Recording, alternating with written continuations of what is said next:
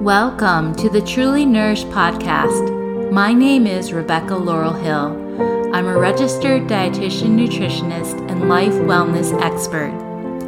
This podcast has one mission to help women break free from dieting and overeating patterns and transform how they nourish themselves in body, mind, and soul. Each episode, we dive into teachings and tools that will help you find more peace and freedom with food, more enjoyment living in and caring for your body, and more happiness and fulfillment in your life overall. Thank you for being here. Let's get started. Hello, beautiful listeners. Thanks for being here.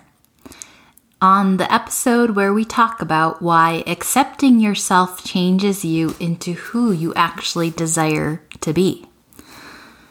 For most people, myself included, we can get really hyper focused on what we think is wrong with us, right? We will zoom in on what we perceive as our flaws, whether that is our physical bodies or something else like a way of being, or personality trait. From that place of being super focused on what we think is wrong with us, we will then try to fix and change ourselves.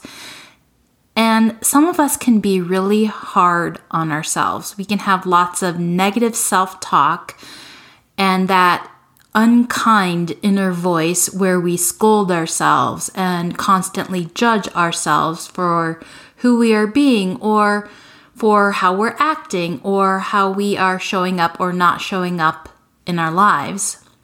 And we can be our own worst critics and worst enemies to ourselves, right? Just by how we talk to ourselves in our minds. And this can be especially common and is also so very problematic for women around the topics of their bodies and their eating. And there can be this ongoing inner chatter of thoughts like I'm so fat, or I look awful, or my eating is terrible, or I'm so out of control with food, or what's wrong with me, or what why can't I stay on track with my eating or with my exercise? And various forms and flavors of all these types of thoughts. And also because of this negative self-talk and mental chatter, women can feel a lot of shame or guilt or feelings of frustration around these topics of their eating or body. Maybe they binge in secret and feel ashamed, or maybe they always regain the weight they've lost and feel ashamed, or maybe every time they look at their body in the mirror or go shopping for clothes, whatever it might be, they feel frustrated about their weight or appearance in some way. And there is all sorts of negative self talk and this strong disapproval of themselves, and there is no acceptance of themselves for their current situation. And along with the discomfort of feeling things like guilt, shame, or frustration around their body image or their eating behavior, and this disapproval of themselves, then comes this drive to fix the situation and this desire to perhaps eat better or to lose weight. And this could look like going on a diet or doing something to get back on track, to feeling in control with food again, and to grasp at changing yourself to like yourself more. And so, this desire and action towards change comes from a place of not liking ourselves and feeling disapproval for ourselves. And if this sounds like you in any way, that's okay. Don't use it as another reason to judge yourself because all of us do this in our lives in some way or another, simply because our emotional pain and discomfort is a huge motivator for us to go after change. We all have this innate quality that we were born with to move away from pain and move towards pleasure. It's part of our survival mechanism of our brain that it uses to keep us safe and alive. And even though the pain and discomfort that are coming from our own self judgment and that mean inner voice can be a big motivator for us and can get us to seek change and can drive us into taking action to fix what we perceive to be our problems and flaws Unfortunately, that same self judgment and negative self talk will also be the thing that blocks us from being able to create true change and true transformation for ourselves. And this is because the more we judge ourselves or shame ourselves or scold ourselves or try to punish ourselves into changing, the less concern we are showing for ourselves. And the less concern we show for ourselves, the less connected we are to ourselves. And when we are not connected to ourselves because we are always judging ourselves, then we are not able to understand ourselves. And the less we understand ourselves and the less we truly understand why we do the things we do, then the less we can truly help and support ourselves into change and becoming different.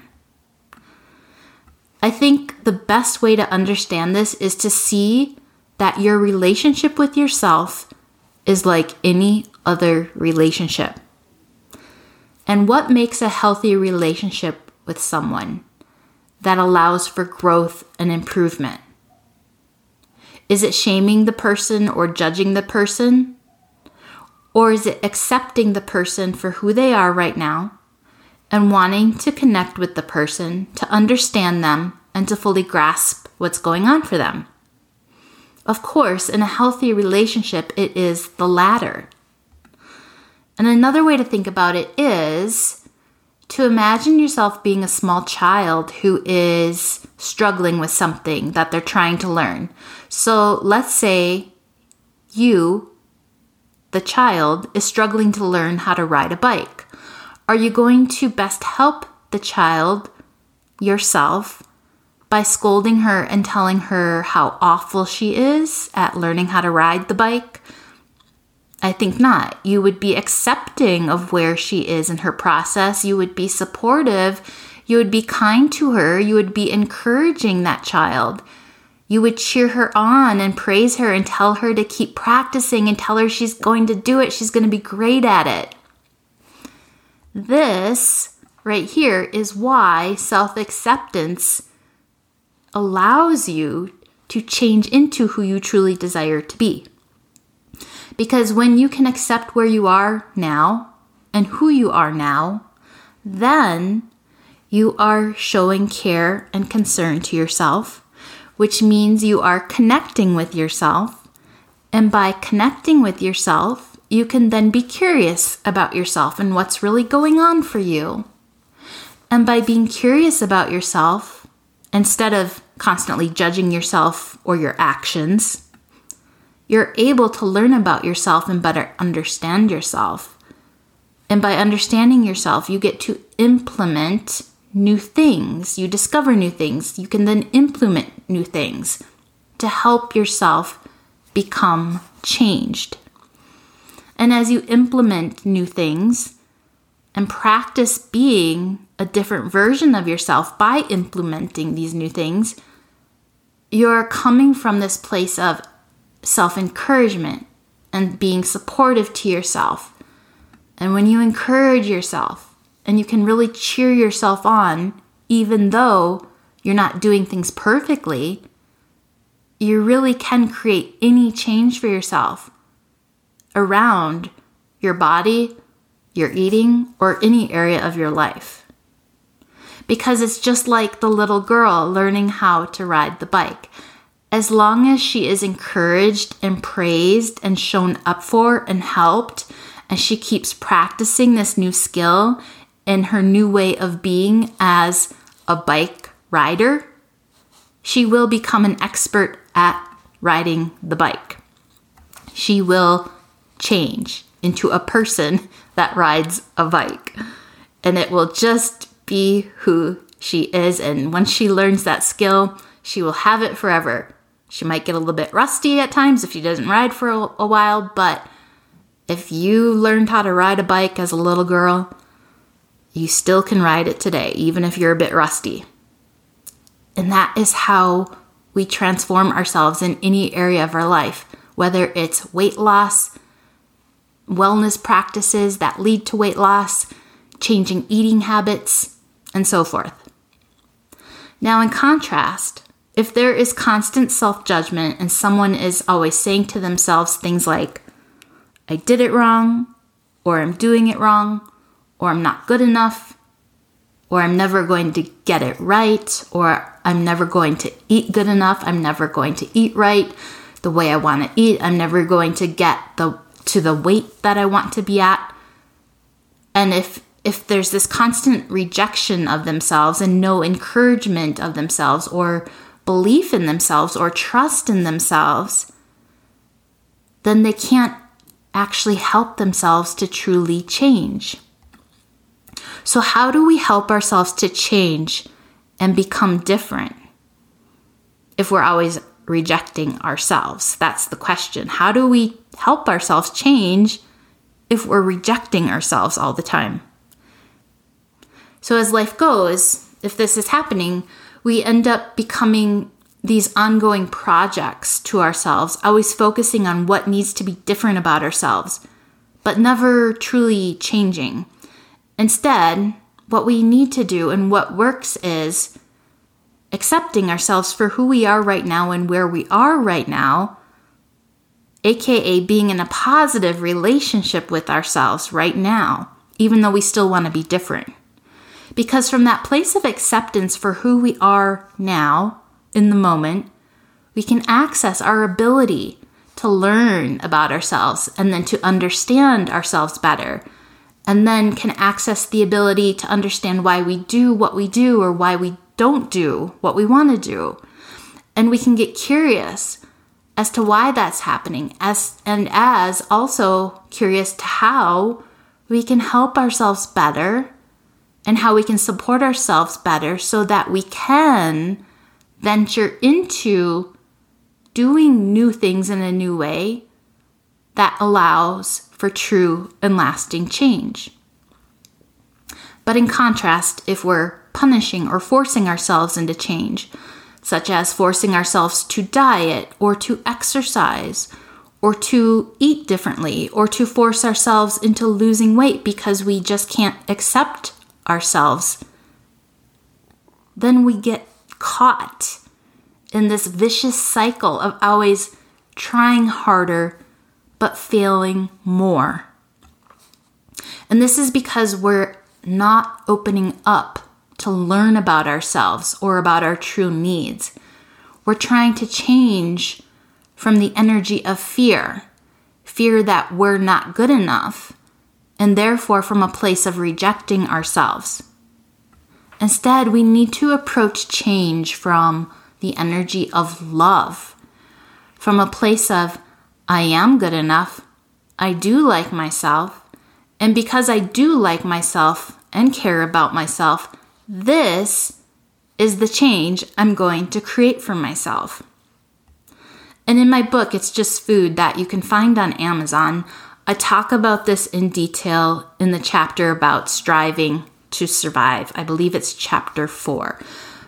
But basically, the more we strive to fix ourselves from a place of not liking ourselves or, you know, thinking we're lacking or not good enough in some way, the more we spiral down into stress and then survival mode. Because stress turns on that survival switch in our brain and body and anytime our, our brain and body are in that fight or flight response, we cannot change. Because to that part of our brain where our survival switch is located in our lower brain, it's all about just staying the same. Because to that part of our brain, if we're staying the same, we're staying alive. So, if you're someone who tends to judge themselves a lot, and if you have that negative inner critic and that negative voice, always berating yourself in some way or another, especially around your eating or your body or your ability or inability to lose weight, and you're thinking negatively to yourself a lot in order to try to get yourself to change and using that negative self talk as your motivator and beating yourself up and being frustrated with yourself as your motivator for change, I want to encourage you to instead begin to have some self compassion. Because just being kind to yourself and saying, hey, it's okay, I've got you. This shows your self care, which leads into having a positive connection with yourself, which leads into being able to understand yourself better so that you truly can make real change.